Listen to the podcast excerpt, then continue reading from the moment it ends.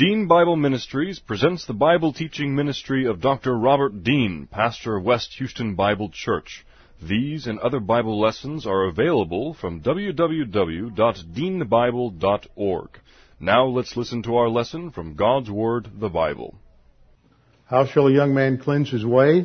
By taking heed thereto according to thy word. Thy word have I hid in my heart, that I might not sin against thee. Thy word is a lamp unto my feet, and a light unto my path. Jesus prayed to the Father, sanctify them in truth. Thy word is truth. For the grass withers and the flower fades, but the word of our God shall stand forever. Before we get started, we need to make sure that we are in fellowship. Scripture always talks about the fact that God's plan for salvation completely covers our sin. Sin is paid for by the work of Christ on the cross, but throughout every dispensation there are still things that we're supposed to do for post-salvation cleansing. And that differs from dispensation to dispensation. Under the Mosaic Law, there were various Levitical offerings, and in the church age, we simply uh, confess our sins to God in the privacy of our priesthood. So we take time before class to uh, have a few moments of silent prayer to make sure we're ready to study the Word, and then I open in prayer. So let's bow our heads together, go to the Lord in prayer.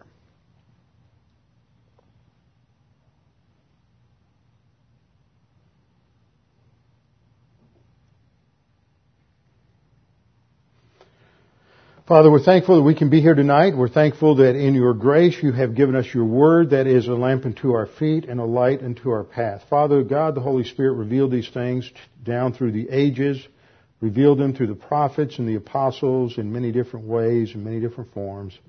And Father, yet they have been collected together for us under the supervising ministry of your providential care, so that today we have a completed canon before us. And as we study through the revelation that you have given, we come to understand how you work in history, how you work in individuals' lives, and how you come to be glorified as your ways and your works are manifested in human history and in human lives. And now as we study these things in relation to Solomon and Israel and the Old Testament, we pray that it may give us a greater understanding of how great you are, how faithful you are, and how we can depend upon you in every situation in life. We pray this in Christ's name. Amen. Last time we studied in the earlier part of First Kings chapter nine about how God appeared to Solomon a second time. If you remember, God appeared to him the first time back in First Kings chapter three. Back in First Kings chapter three, and there we get a particularly uh, insightful description of Solomon's spiritual life. First Kings three three we read, now Solomon loved the Lord, walking in the statutes of his father David, except he sacrificed and burned incense on the high places. Now the reason there's that exception is not that he was into idolatry, but that according to the Mosaic Law, there was a prince, there was a law related to a central sanctuary that all of Israel was supposed to worship God in one place. God regulates worship. Worship is never, in any dispensation, a matter of subjective opinion or whatever makes you uh, feel good or feel right. Christianity is based on uh, objective revelation from God, and it's not based on our own projections of the way we wish God was, the way we think God is, or what makes God more real to us. All those ideas really come out of nineteenth century religious liberalism, uh, something we've been studying in the history of doctrine class on, on uh, Monday nights. What we see here, though, is a glimpse into Solomon's spiritual maturity, as we covered when we went through this the first time. Solomon loved the Lord, and then the next thing the verse says is he walked in the statutes uh, of his father David. In other words, he was obedient to God, walking in the ways of God, walking in the law, walking in the statutes of the law. All of these different phrases are synonyms indicating he was obedient to the law. That doesn't mean he was perfect or sinless. It doesn't mean that he was better than everybody else, but it means that in, in, in sum total of his, of his life, you could say that Solomon was a man who was obedient to the Lord in his life. And that is your barometer for defining your love for the Lord. All the way through Scripture, whether you look in the Old Testament book of Deuteronomy, or whether you go forward to the Gospel of John, on into the first epistle of John, again and again and again, Scripture says that God measures our love for Him on the basis of obedience. And that's not legalism. That is simply that God saying, if you love me, you will do what pleases me. If you don't love me, then you will be disobedient. And any parent can relate to that, that, that the way that children show their love for the parent is to follow their policies and their discipline and their rules in the home. And if they're disobedient, then they are not showing their love for their parents. And so again and again in Deuteronomy, God said that the way the Israelites were to manifest their love for Him was to walk in His statutes, to put into practice the Mosaic Law. And so we see this picture here of Solomon as a mature believer at the beginning of his reign. He is a young man. And we see the expression of that maturity because when God appears to him the first time, God makes him this incredible offer and says, whatever you ask of me, I will give it to you.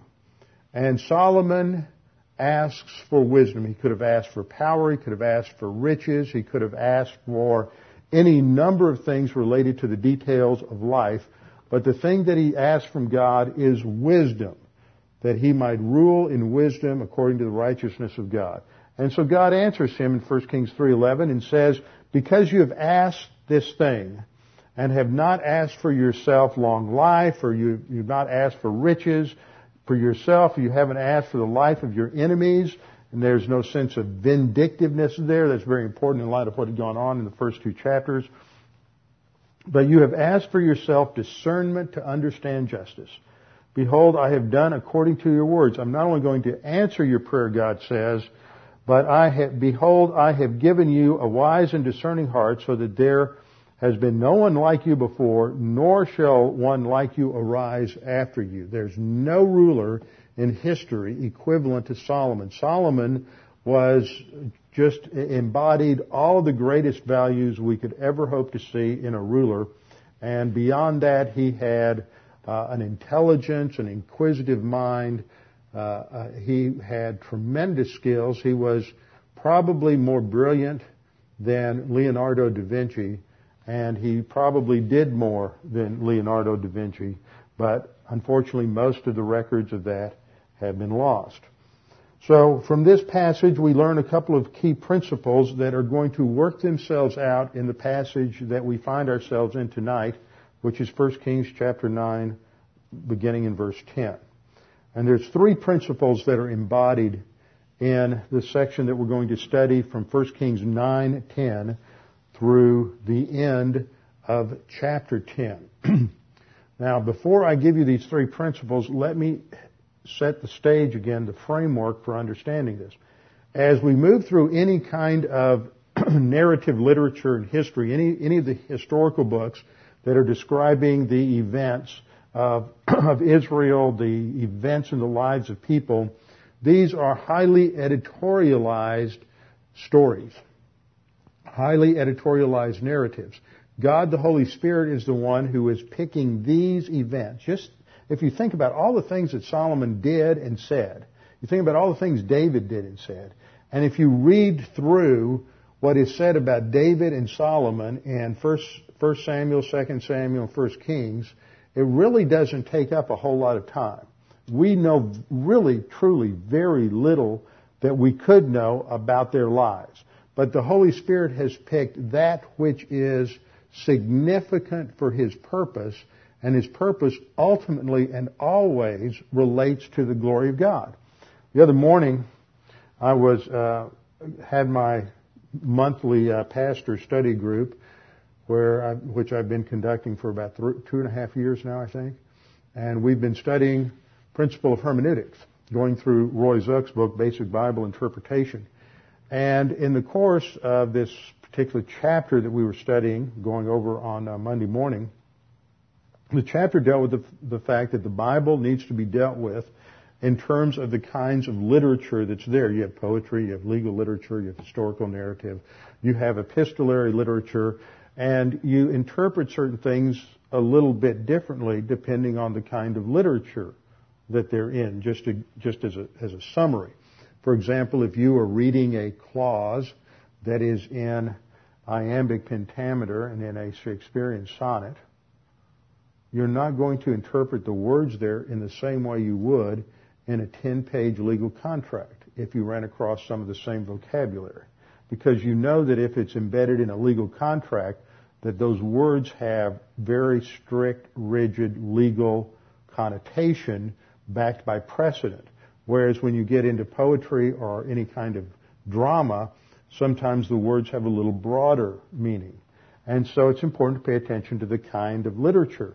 And in narrative literature, what I've emphasized to the to the men that were here the other morning, and what I've emphasized to my classes, is that when you normally read, most people talk about the Bible as literature, and they talk about all the stories. You have stories of conflict and romance, and you have all these different elements that you find in good stories.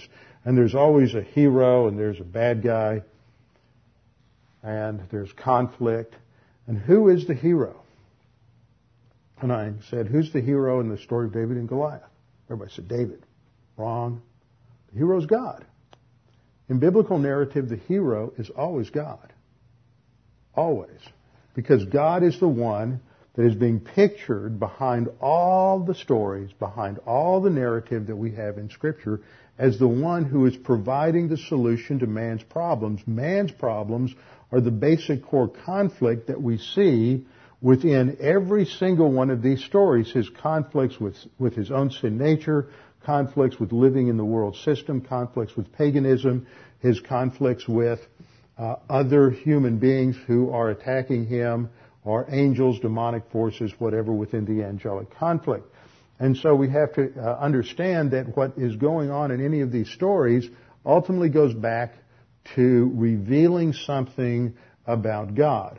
And the reason I'm bringing this up is that back, going back to one of the reasons we're going through First Kings one, one through sixteen, those first, I mean, just chapter one through sixteen. The reason we're going through that is as a, a prelude, as preface to our study of Elijah. And when I started, I wanted to do a series on Elijah and Elisha. The prep school teachers suggested that I cover the rest of the introductory part of First Kings and the conclusion to Second Kings, because nobody's ever, they, they knew really had done this, and they need to communicate these things to the kids in, in prep school.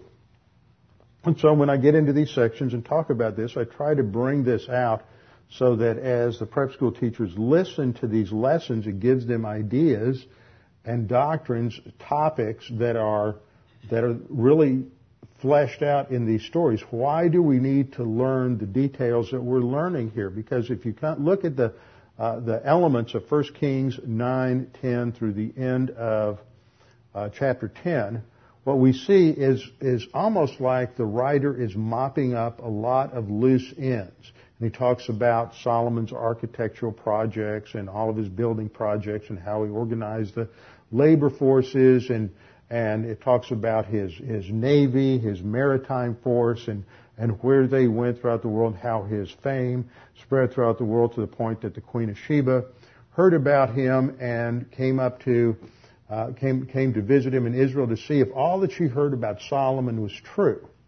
That no one that she had ever heard about in the whole world had the power, the wisdom, the riches, the wealth, the skill that Solomon did. That ought to tell us something about how magnificent Solomon was, and that she traveled the distance of probably fifteen hundred, eighteen hundred miles in order to check out this particular story. And what she brought him as tribute was just an impressive uh, amount of gifts, ex- worth a, a, a fortune, worth several fortunes. So we stop and we say, well, why do we need to know this? Why has God the Holy Spirit revealed all this to us? And he's done it for, and it, we have to understand it within the context of what God has revealed in First Kings, and that is this promise. God says, I've given you wise and discerning heart, but also, verse thirteen, I've also given you what you have not asked, both riches and honor, so that there will not be any among the kings like you in all your days. The uniqueness of Solomon would stand out as a beacon of God's grace and blessing to the entire world. In the New Testament, God sends the church out into the world, but in the Old Testament, God's, under the Mosaic Law, the idea was that if Israel walked in obedience, God would bless them so magnificently. They would be such a, a, a powerhouse uh, of wealth and knowledge and sophistication and advancement that the entire world would want to come to Israel to learn what the secret of their success was. And the secret of their success would be their walk with God and their obedient walk with God. And that's exactly what was going on with Solomon. So what we see here in these, as a backdrop to this study of First Kings, not in the last half of First Kings nine, First Kings ten, is number one, that God is always faithful to His promise, no matter how, how much we fail. God is faithful even when we're failures. And we know that principle, and it just exaggerates the grace of God. And that's what this whole episode does. It exaggerates the grace of God, that we can't outdo God's grace. And no matter what the situation is, no matter what failures we may have in our past, we understand that, especially in the church age, because Jesus Christ has already paid the price for all of our sins, and because we are accepted into Uh, God's presence on the on the basis of Christ's righteousness, not our righteousness, not our failures, not our successes, but totally because of what Christ did, then that puts us in a position of strength so that we can live life with a tremendous sense of confidence and energy, because we are secure in that relationship with God.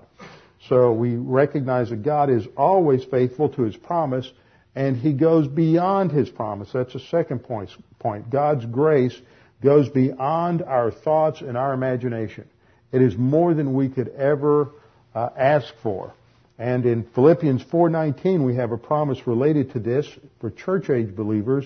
As Paul says, my God will supply all your needs according to, and that word indicates according to a standard, and that standard is the His riches in glory in Christ Jesus. And his, the riches in Christ Jesus are beyond anything that we could ever imagine. We could never outdo that resource, that reservoir of wealth that God has, because of because it is infinite. And then the third point, it's here that we see Solomon demonstrating in his life the principle which he states so clearly in Proverbs. In Proverbs one five, he says that it's the fear of the Lord that is the beginning of wisdom.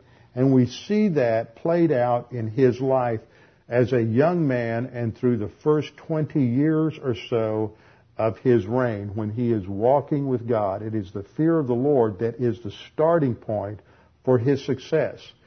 Everything in his life is there because he had his relationship to God squared away and secure from the very, very beginning. So let's turn now to uh, First Kings chapter nine. First Kings chapter nine, uh, beginning in verse ten. Now, we've already seen his prayer. We've seen the dedication. We've seen God's answer. And now there's a shift, and it's a bit of a summary of Solomon's what Solomon has done over this twenty years, uh, contemporaneous with his building of the of the temple and of the palace and all of his architectural works. We read in verse ten, now it happened at the end of twenty years when Solomon had built the two houses, that's the temple and the palace, the house of the Lord and the king's house. And so the first thing that we focus on is Solomon's uh, building program and his alliance with Hiram, the king of Tyre. And verse eleven, Hiram, the king of Tyre, had supplied Solomon with cedar and cypress and gold. So if you think about this and work out the details here, what we learn is the tremendous uh, trade agreements that must have gone, that took place between Hiram, who's the king of Tyre, up in what is now Lebanon, and Solomon. And so as Hiram provides the material for the building of the uh, temple and the palace, Solomon is going to pay him. And so Hiram supplies him with cedar, with cypress, with gold, as much as he desired. Where did Tyre get the gold? Now, there is an intriguing question. And there's a lot of speculation on that because they were Phoenicians. And the Phoenicians, as we see in this passage, were uh, seamen. And they were they had the merchant marine of the ancient world. And they sailed all over the world. And there seems to be evidence, although there's some doubt that's cast on some of it, so I can't be uh, dogmatic, but there seems to be evidence that people have found here and there to indicate that Phoenician sailors made it to the North American continent long before the time of Christ. And there's evidence of other other things that have been found, Roman coins and other things, all through the period from at least seven or eight hundred B C, maybe earlier, all the way up to the time of Christ and even Uh, after the time of Christ. And so this is this has intrigued people, and you always have people come up with various speculations as to where uh, Tyre got the gold. There's no evidence of gold mining in Lebanon. You, you don't find evidence of played-out gold mines in uh, you go up, going up into the hills above Beirut. You don't find evidence of these gold mines in other areas around there. So where did they get the gold? They got it from exploring the world. They got it from establish, establishing mines in different places. We know that there were Phoenician colonies in North Africa, later on Carthage, which is uh, in North Africa. Carthage was a Phoenician colony. They had colonies in Spain. They had, they clearly made it to uh, England. They made it uh, down around uh, Cape Horn. They made it uh, very conceivably to India and other places. So, Uh, we don't know where they got the, got the gold, but it was an impressive, an incredible amount of gold that's described that's described here. So King Solomon gave Hiram in return twenty cities in the land of Galilee. So we're, we have to do some good map work tonight to figure out where we are. And here we just have the upper half of the land of Israel, the body of water that you see there in the in the screen here. Is the um, that's the Sea of Galilee right here. The Sea of Galilee, or the actually it's a lake. The, the uh, English folks who translated the, the uh, English translators who translated the Thalasso Sea didn't understand it. Also referred to a lake. So that's the Sea of Galilee, and so this area up here, starting right right about here, if you can see, there's this uh, diagonal brown shading here. And that's the uh, Carmel Ridge. Modern Haifa is right here on this little point here. It's the only modern harbor, or the only harbor in modern Israel. And then just below here is, is Mount Carmel, which is one of the highest points uh, in this area. Just to the right of that, that area is the Valley of Esdraelon, or the Valley of Armageddon. And so this area up here is the area of, of, of Lebanon, I mean of, uh, of Galilee. And then you see this area just to the upper part of the screen here along the coast. That's the area that is just south of Tyre. And so this is part of modern modern Lebanon. And it was it was various cities in this particular area in Galilee, according to the text, that uh, Solomon gave to Hiram. But Hiram wasn't just real impressed with these these uh, these cities, and I don't know why. And this is a, a something that is concerned to uh, m- many people. Question this because this is some of the most fertile area, some of the most productive area, uh, productive land in all in all of Israel. So apparently, for some reason, Hiram uh, was not pleased with this, and he called it the land of Kabul. This is in verse thirteen. So he said, "What kind of cities are these which you've given me, my brother?" And he called them the land of Kabul, as they are to this day. And the word uh, Kabul indicates some sort of worthless land, something that's good for nothing. And in fact, it seems like uh, Hiram just didn't appreciate this gift in light of all that he did, and he ended up giving this land back to Solomon, according to Second Chronicles chapter eight. uh, verse uh, verse two. So Hiram then, uh, in verse eleven, we read that, um, or verse fourteen, Hiram sent the king one hundred twenty talents of gold. Now, y'all are very familiar with the fact that I'm just not the most brilliant mathematician around. Maybe somebody there can work these numbers out real quick. But one hundred twenty talents of gold is nine thousand pounds of gold. And so you've got to figure out what's that. Gold is weighed and ever deployed, so that's twelve ounces to the pound. Isn't that right? So you multiply, what? sixteen? It's still sixteen? I thought gold was weighed differently. No? twelve ounces is troy. twelve ounces is troy. That's gold is weighed troy, right? I knew I was right. It's twelve ounces. A pound of gold weighs less than a pound of feathers. Always remember that. I learned that when I was a little, little boy reading Ripley's Believe It or Not. So a pound of gold is twelve ounces. So you multiply twelve times nine thousand, and that gets you a hundred, what, one hundred eight thousand, or a million and a million and eight, one million eighty thousand ounces of gold. And if you multiply that by a thousand, you come out with about what one? Yeah, a billion dollars worth of gold. So this is this is a sizable chunk of change. one hundred forty-four thousand ounces? Okay, well. one hundred twenty, well, that's right. Well, no, nine thousand pounds. Well, yet, and that's the problem, that we're not always sure exactly how some of these things weighed out. So that was why I didn't get a final, final answer this afternoon as I was checking different sources. But it's worth somewhere in the neighborhood of about five hundred million dollars and a billion dollars. So this is a sizable Uh, chunk of gold that um, that Hiram has sent to Solomon, and most of this gold is melted down and put into the temple, and that is why the temple of Solomon was considered just this incredibly glorious thing. As the as you would walk into Jerusalem in the early morning, and the sun was coming up over the Mount of Olives, and it would hit that gold building, and the brilliance of it was almost blinding. And there was no place like that on all the earth. And that's the theme of this whole section, is because of God's blessing of Solomon, because of his walk with the Lord, because of his blessing of Israel, that there's no place like this on all the earth. This is an incredible place. It's wealth. If you go through and you add all these things up, the amount that they had of gold and silver is just beyond our comprehension. And that's because of God's, God's blessing on Israel, wanting to make it stand out among all the nations, uh, all the nations on the earth.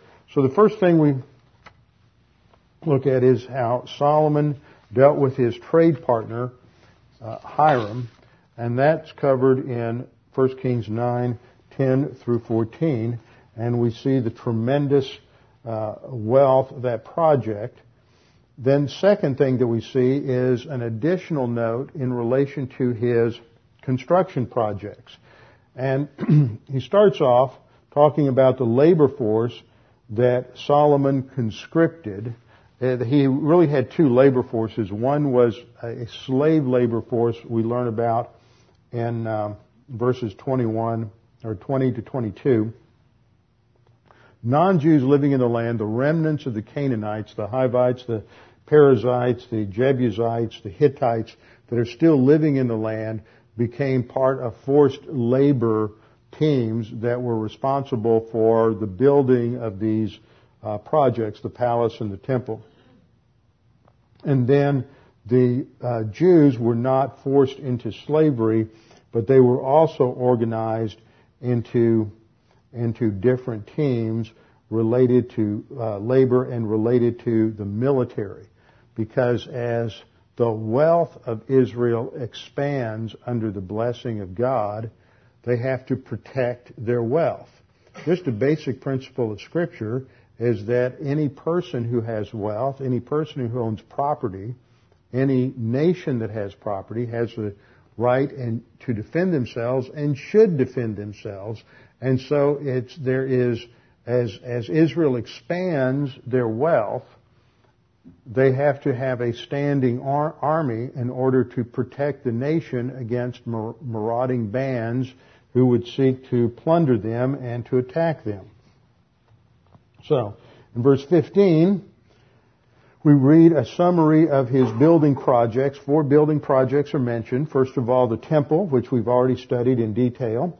Second, the uh, his own palace, which took even longer for him to build because it was a much more extensive project.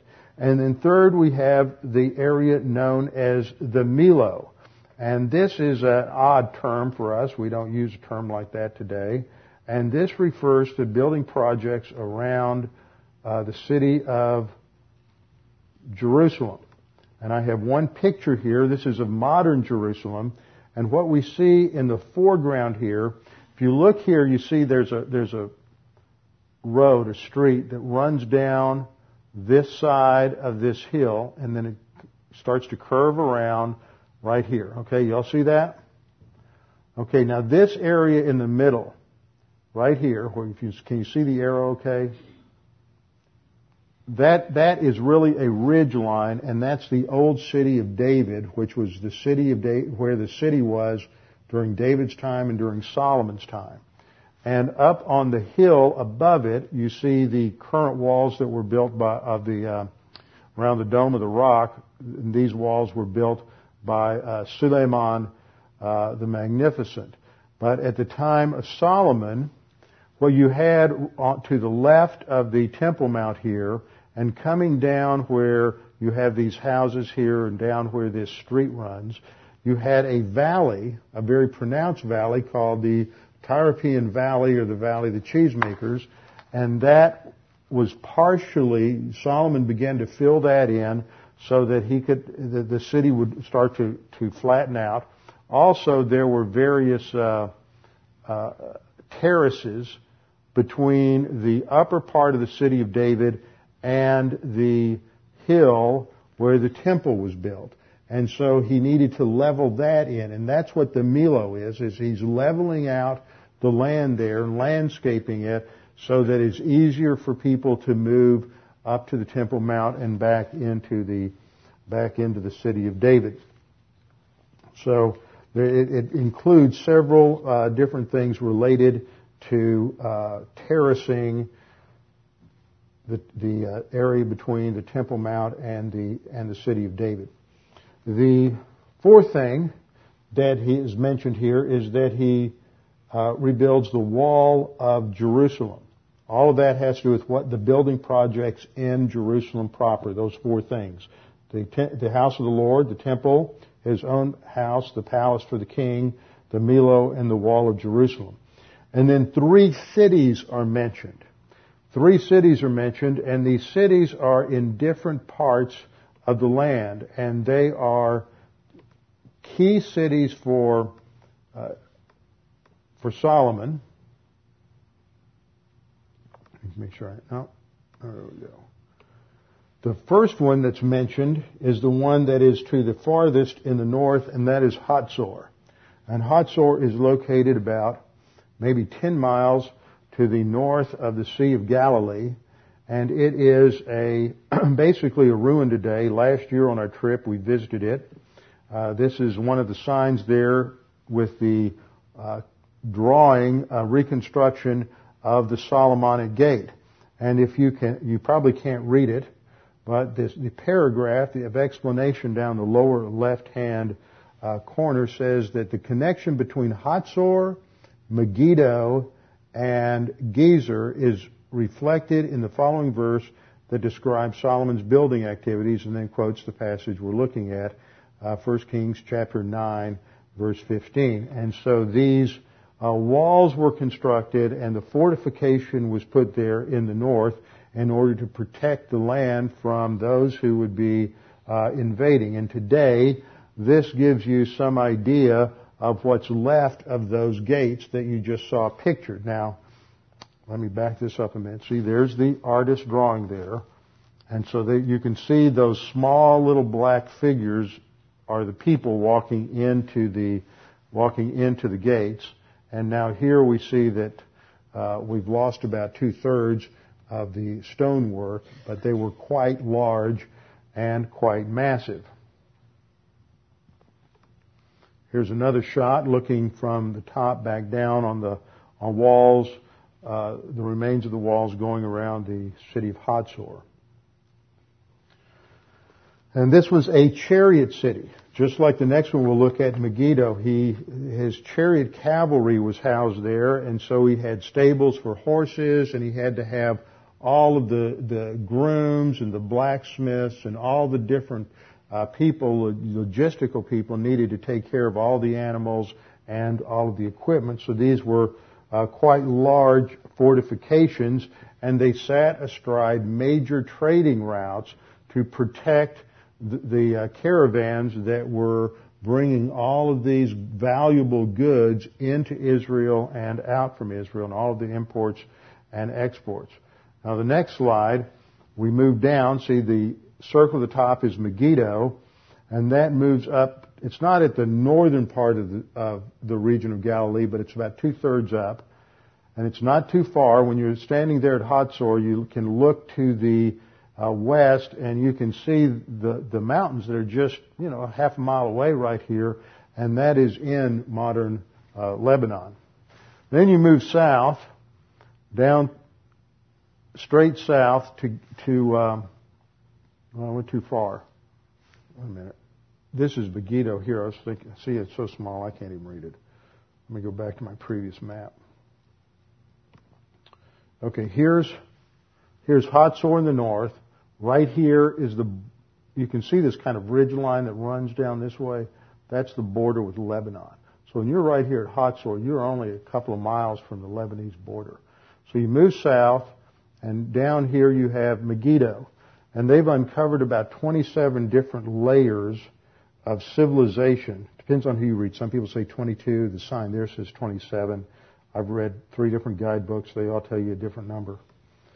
Uh, depends on which year, which archaeologist you're talking about. So here we have the city of Megiddo, which is, and it's a it's a huge mound, and it's up on the hill, and the Hebrew word for hill is har, and so Megiddo is referred to as the hill of Megiddo or Har Megiddo, which is where you get the word Armageddon, and it overlooks it's it's sits right on a major trade route that would come up from the coast and cross the Carmel Ridge right here, and as you come into the Valley of Esdraelon, uh, Megiddo was there as a as a fortress city to protect that particular trade route, and its remains are also uh, quite massive, much more extensive than what we have up at Hazor. And here we have a picture of the some of the Solomonic gates uh, that were built at the entryway into the city of, of Megiddo. A couple of different slides here showing you how massive these gates were. You have the lower gates, and then you walk in and you go into the upper gates. And so this is about all that's left of the foundations of those gates these days, and yet they're still pretty massive. They, they stand about fifteen feet high. And you walk around. This is the lower gate here, and then you can walk on up and up through the remains of the upper gates. Then the third city that's mentioned is the city of Gezer. And Gezer has not had a lot of development in the last fifteen years, but just in the last year or so, they've gone and they've cleaned out all the rubble and all the uh, undergrowth that has grown over uh, what they had uncovered uh, some years ago, and they're beginning to do work again there. Now, I, we, I've never been there, so I had to pull this uh, picture off the internet, and you lose a lot of the of its clarity, so I had to make it somewhat smaller. But you also see another uh, sketch of what these gates looked like. They were quite massive, and everybody who entered into the city had to go through this. You think security's tough at the airport here.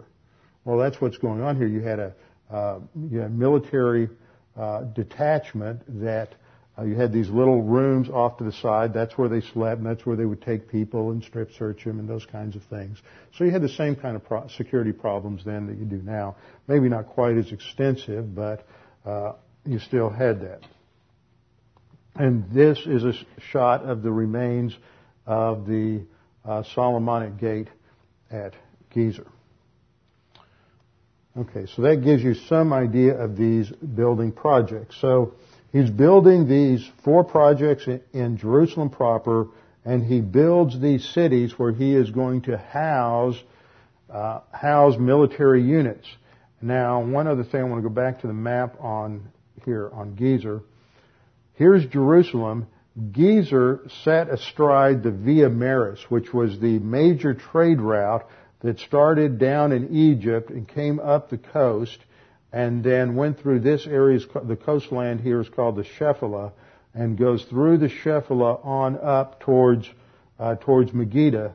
Megiddo. And so when Gezer was still in the hands of the Canaanites, it prevented trade with Egypt.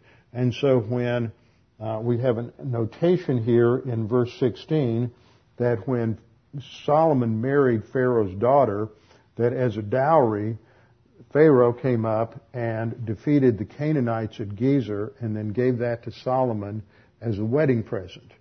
And what that did was to open up the trade route, so now you had a free flow of goods from Egypt all the way to, to Israel, and then all the way up the coast through Lebanon, and then all the way up to modern Turkey, which would have been the uh, Hittite Empire at that particular time. So you see that what's happening here, there's a lot of What, what undergirds a lot of this are just basic things related to economics, that God, through giving them military strength and power, is able to open up the trade routes, and you develop a, a monopoly. Israel controls all the major trade routes. If you're going from, from the from the Assyrian Empire in the east, anywhere in the east or east of Assyria, you're going from anywhere in that direction, and you're coming through, and you want to trade with the Hittite Empire, or you want to trade with Egypt, you have to go through Israel. And if you're in Egypt and you want to trade with anybody, you have to go through Israel. And if you're the Hittite Empire and you want to trade with Egypt, you have to go through Israel. So Israel sat astride the, the land routes and controlled them and took tribute from everybody. They taxed all the all the trade goods, and so they made a good income from that. But at the same time, Solomon is in a partnership with Hiram, the king of Tyre, and the Phoenicians control the waterways. So if you're trading with anybody, if you do it by land, you've got to deal with Israel. If you're doing it by sea, you have to deal with Phoenicia. And so Hiram and, and uh, Solomon basically controlled all trade in the ancient world. And this is part of the way in which God expanded the power and the privilege of Israel. And there's nothing wrong with that. There, it's just good old-fashioned capitalism. And there's not anything wrong with that. And we could develop all kinds of tremendous economic principles out of that to show how important it is to, to be engaged in that kind of trade, and how that benefited everyone, because everyone in the nation prospered as a result of that, and that's what is described here. But what made it possible wasn't because they had a great economic theory. They had never had the opportunity to read Adam Smith's The Wealth of Nations. Uh, they had never never read Hayek. They had never read Uh, they didn't know anything about the Chicago School of Economics or the Austrian School of Economics. They didn't understand any of those principles. What they understood was that they needed to walk with God.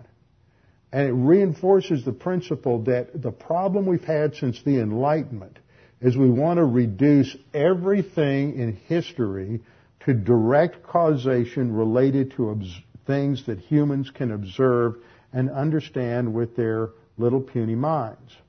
And you can't do it.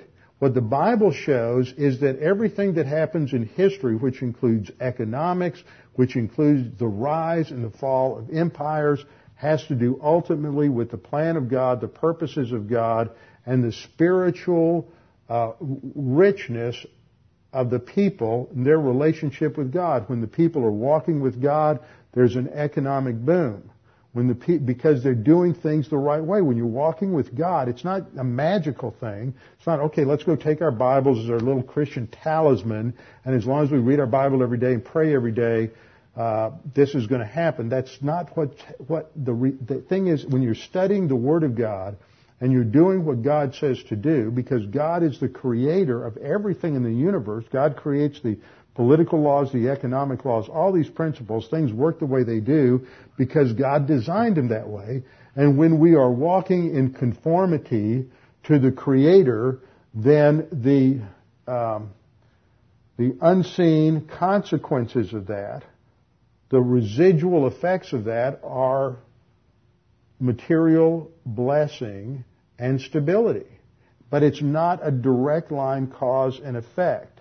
It, it's the unseen consequences, the unintended consequences of having that rich spiritual life and the people living and thinking in a way that is conformed to reality as God defined it and not according to their own uh, psychotic wish.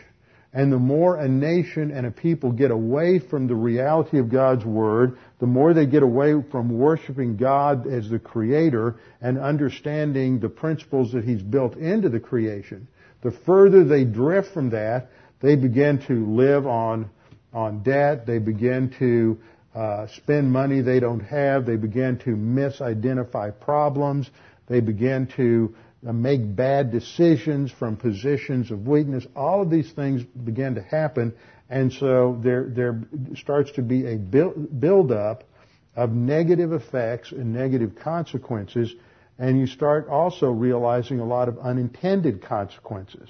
You may think that a certain decision is a good decision, and so you make that decision, and not only does it turn out to be not such a great decision, but it has a bunch of unintended negative consequences, and, and they all seem to snowball. And over a course of twenty or thirty years, all of a sudden you wake up and you realize that you have, that just like the United States, you've built the entire economy on a hope and a dream.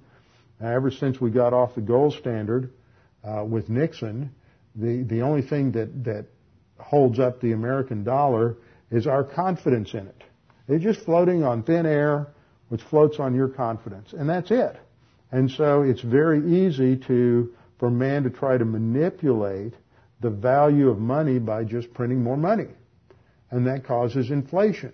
And that's one of the reasons we're having the high rise of gas prices. It's not just that there's a gl- global, uh, you know, a lot of speculation in the market and other factors, but it's also because as the dollar weakens, uh, the value of, of of commodities begins to go up because the dollar's worth less. And we saw the same kind of thing happening in the um, in the late seventies, and, and under the Carter administration, they did the same kind of thing. They they increased the uh, amount of money in circulation, and you remember those wonderful days of double-digit Uh, interest rates and double-digit inflation, and reason and, and in order to pay off the debt from the Vietnam Vietnam War with dollars that were worthless. And so the government's doing the same kind of thing, because in the arrogance of man, we think that we can actually control our environment. And so that that we see that in the whole thing with global warming. We see that in, in not that. The issue isn't is there global warming or not. The issue is can, does man actually do anything to cause it?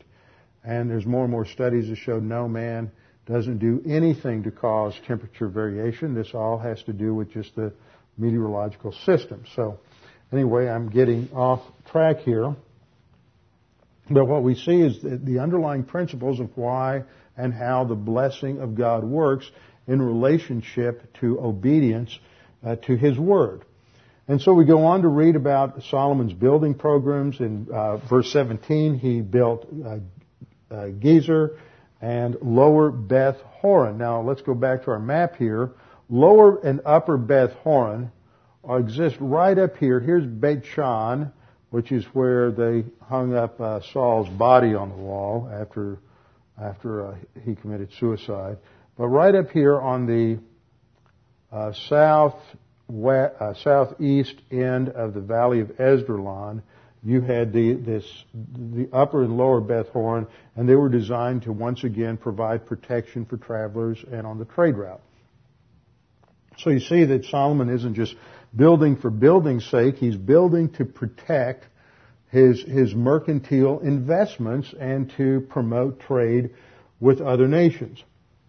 And these other cities, Baalad and Tadmor in the wilderness, they're down in the south in uh, Judah, and they're designed to be fortifications down, way down here in the south in the Negev, in order to protect the southern border from any sort of military uh, military incursion. So what we see here is a, a strong security for the nation, a strong economy, but what gives the whole situation its real strength is their obedience to the Lord, which is which is uh, seen in Solomon, because Solomon is so strong in his spiritual life. He becomes a spiritual leader for the people, setting that example, and it motivates and has a trickle-down effect throughout the entire nation. Verse nineteen, we read that all the storage cities that Solomon had, cities for his chariots, like Hazor and Megiddo, cities for his cavalry, whatever Solomon desired to build in Jerusalem, in Lebanon, and in all the land of his dominion.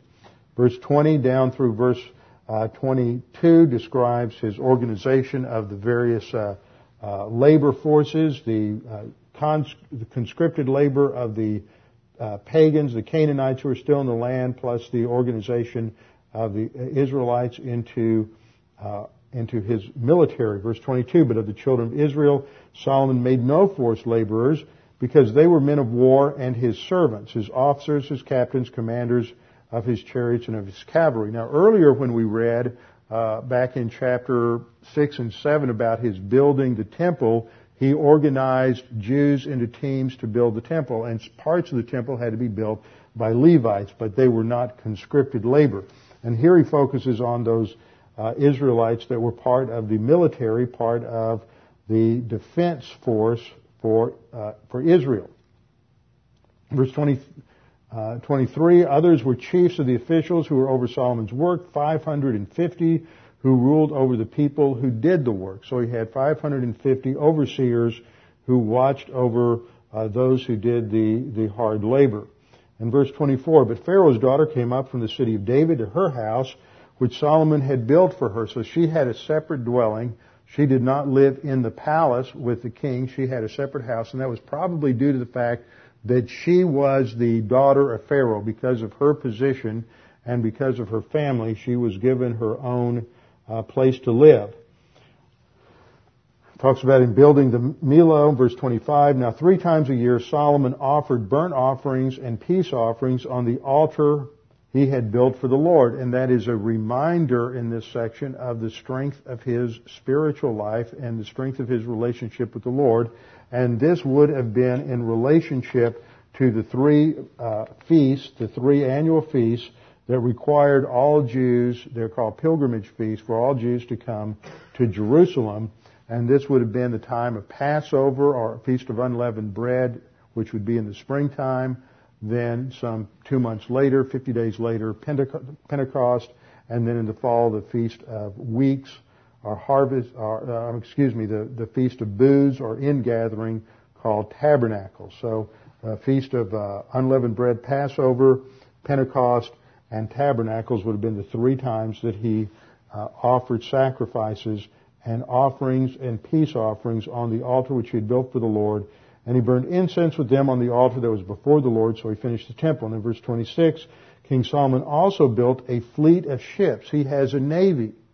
At Ezion Geber. Now, do I have a, I don't think I've got that on the map. That is down at modern Eilat. And that is on the, uh, on the uh, Gulf of Aqaba, which is the eastern f- uh, fork of the Red Sea.